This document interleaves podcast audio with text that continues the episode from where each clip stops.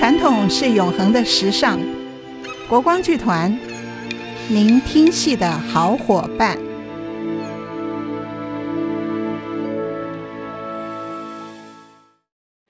呃，各位好，十一月二十八号星期天下午，国光剧团的《鬼风》这个系列演四出戏。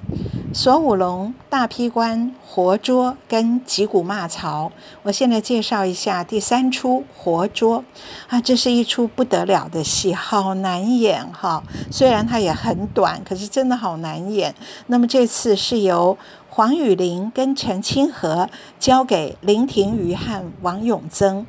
呃，各位别急，黄雨玲跟陈清和老师本尊会在明年他们亲自。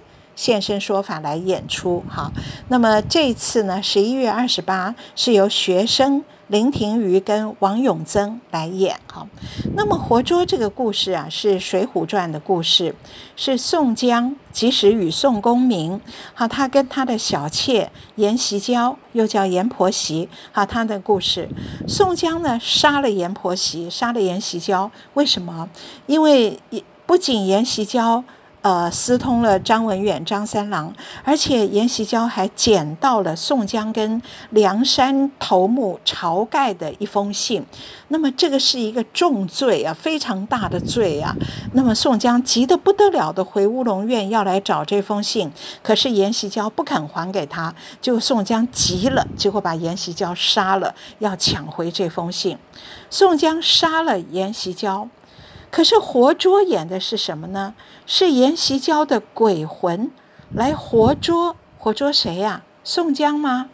不是，他活捉张文远、张三郎，活捉他，他他爱的，他所谓私通的这个宋江的同事，衙门里年轻的同事张文远、张三郎。哎，为什么？是宋江杀了阎锡娇，阎锡娇的鬼魂为什么不来报仇，不把宋江活捉到阴曹地府，却要来捉张文远、张三郎呢？哎，这就是这个戏有意思的地方。所以活捉不只是报仇，哎，他是做鬼也要有恋爱的权利啊！做鬼我也要爱。所以阎锡娇死了以后。一个人在阴曹地府寂寞难耐呀，他想起他活着的时候跟张文远的感情很好，所以这个鬼魂回到阳间，回到张文远的书馆，要把张文远勾到地府去。我们两个人偕老黄泉，哎呀，好恐怖哦！可是这就是活捉，也就是情勾。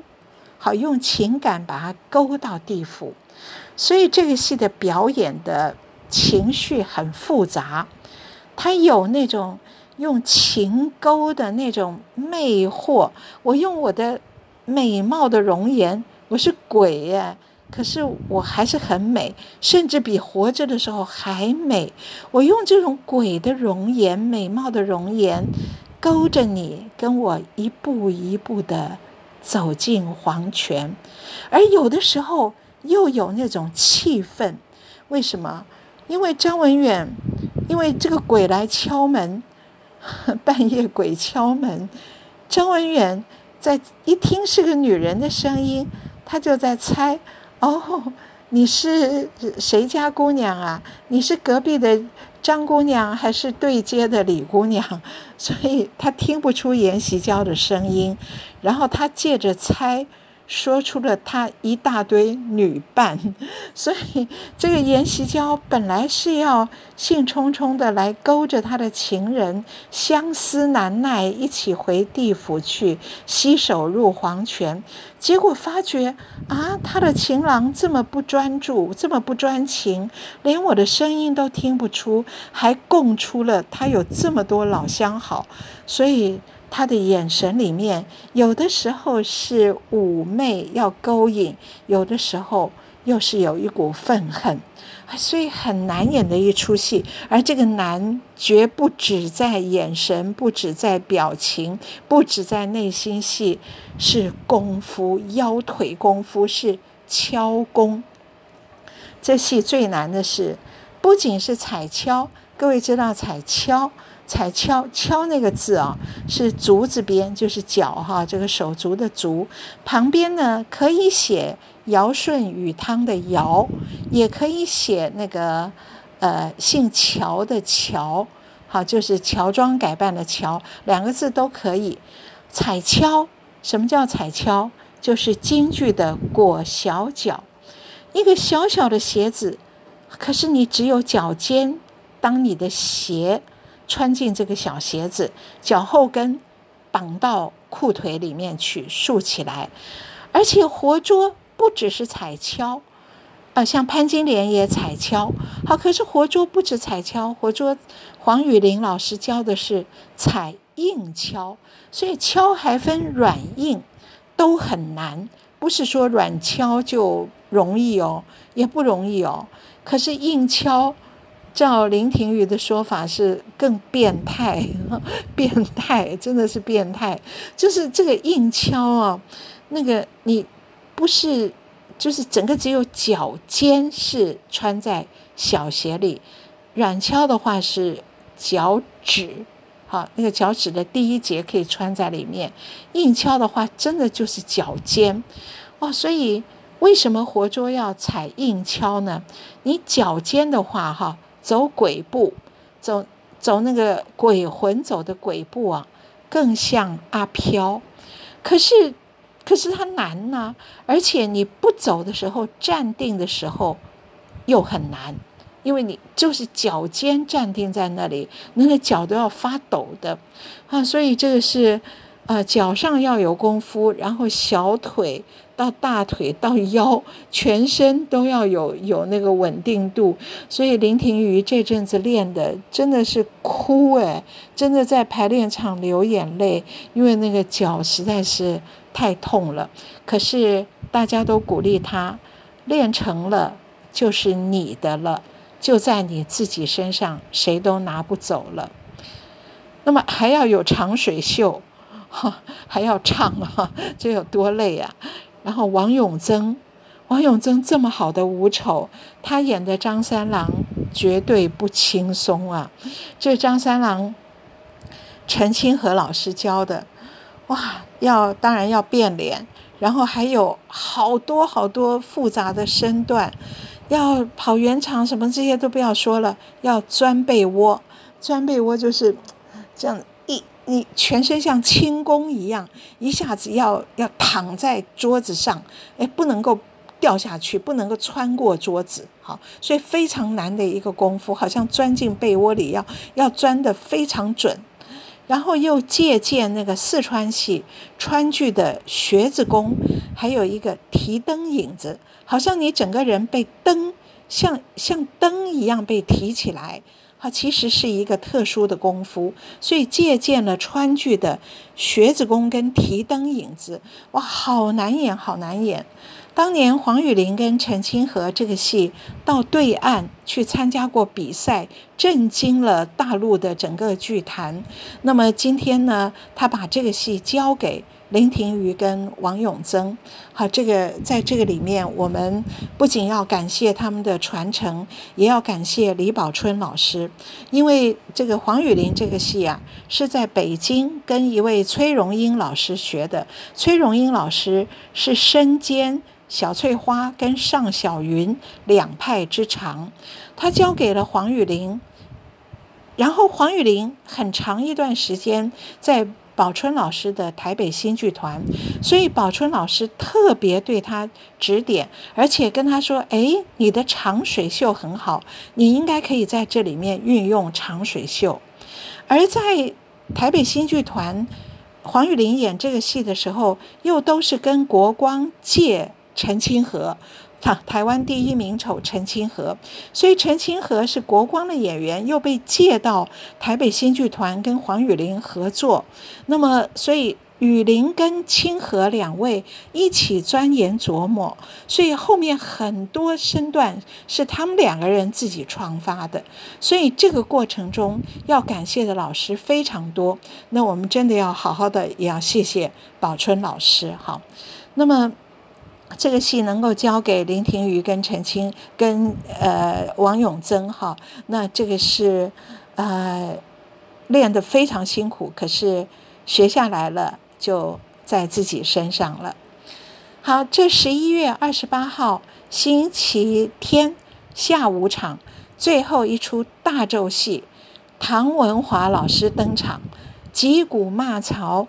击鼓骂曹是京剧老生的经典之作啊，重中之重啊！京剧的老生太难了，这个生角儿哈，在昆班昆剧班讲到生角儿是小生挂头牌，那么京剧班是生是老生。挂头牌，京剧班一开始的前三节、后三节都是老生，一直到梅兰芳出来，好才由旦角儿挂头牌，而老生始终是也不会坠下去哦，是跟旦角儿一块挂头牌。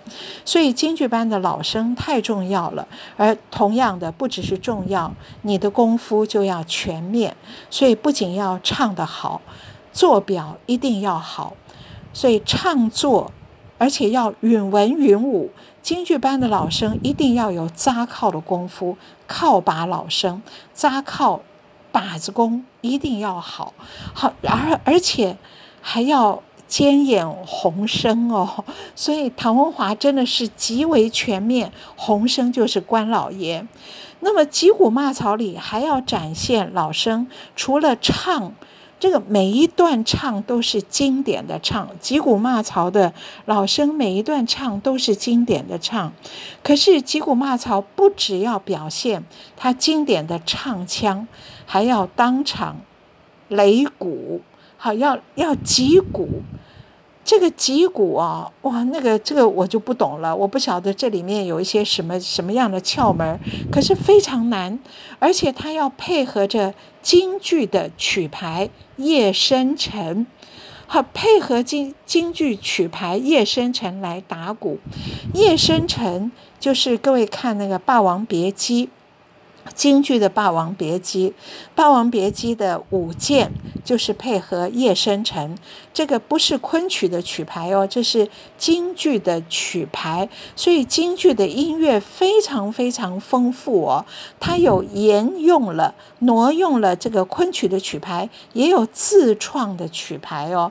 而自创的曲牌不只专用在《霸王别姬》旦角儿、老生。好，这个击鼓骂曹老生里面也用夜深沉，可是老生击鼓跟那个旦角的用法又不一样。那唐文华这出戏当场击鼓，这种鼓，这个你手腕子的功夫啊，不知道要练多久。那唐文华就是从小这个戏就练下来了，所以就长在自己的身上了。到今年他六十岁，唐文华。六十大寿怎么庆生？用演高难度的戏为自己庆生。好，所以他从年底一直要演到明年。好，年底他的演击鼓骂曹，在演鬼风这个系列里还有一场重头戏，最后一出，好，就是薛弟恨。伐东吴，这个我到啊到最后一出再介绍。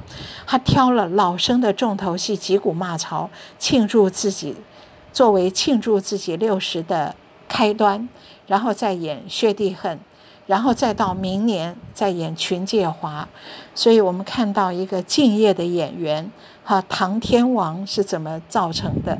所以这个戏《击鼓骂曹》，他从小就以这个戏闻名，到现在已经是炉火纯青了，好多年没唱了。哇，这个太不容易了。这个戏三国的故事是祢衡击鼓骂曹，哈，祢衡这个天下有名的名士，然后他。非常不耻曹操的作为，挟天子令诸侯。好，结果曹操呢，却让他在群臣大宴大宴群臣的时候，命他击鼓助兴，作为余兴节目。好，我们在吃饭，让你在廊下击鼓，呃，来给我们助兴，这是羞辱这个名士。结果祢衡怎么样？怎么样来反反击？反羞辱曹操呢？就是他赤身裸体，好，我裸体上来击鼓。这个在在那个场面上是非常羞辱曹操。曹操是主人呢，摆的宴席，结果出来一个裸体的。可是会在台上裸体吗？当然不会。京剧绝对不会做这样的动作。所以虽然是裸体，可是他是穿着贴身的衣服的。可是他要一件一件的脱，从前面穿着。穿着这个，他后面要唱一句：“我把蓝衫来脱掉。”好，所以他要一件一件的脱来展现他的裸体，可是绝对不会不会就在台上脱光的哈，那很不雅。而京剧是世界文化遗产，他不可能做这样的动作。诶，那么这个戏哪里有鬼，哪里有风？祢衡他没有真疯。可是他在这里，他有一句唱词：“我假作疯魔，假作疯魔骂奸曹。我来骂曹操，我假装我是疯狂的状态中，裸体击鼓骂曹操。所以，我们借用由这句唱词‘假作疯魔骂奸曹’，我们。”非常理直气壮地把击鼓骂曹放在鬼戏、风戏的系列，让各位看到京剧老生有多难的表现力。好，我们来听唐文华的唱，来听他的击鼓，来看他通过唱跟击鼓来表现名士的傲气。好，这是十一月二十八号星期天的下午四出戏，欧阳婷的锁五龙，然后林嘉玲年轻演员跟潘守和的大批官，然后年轻演员林庭瑜跟王永增的活捉，然后唐文华的击鼓骂曹。十一月二十八星期天下午，在台湾戏曲中心捷运芝山站一号出口走五分钟。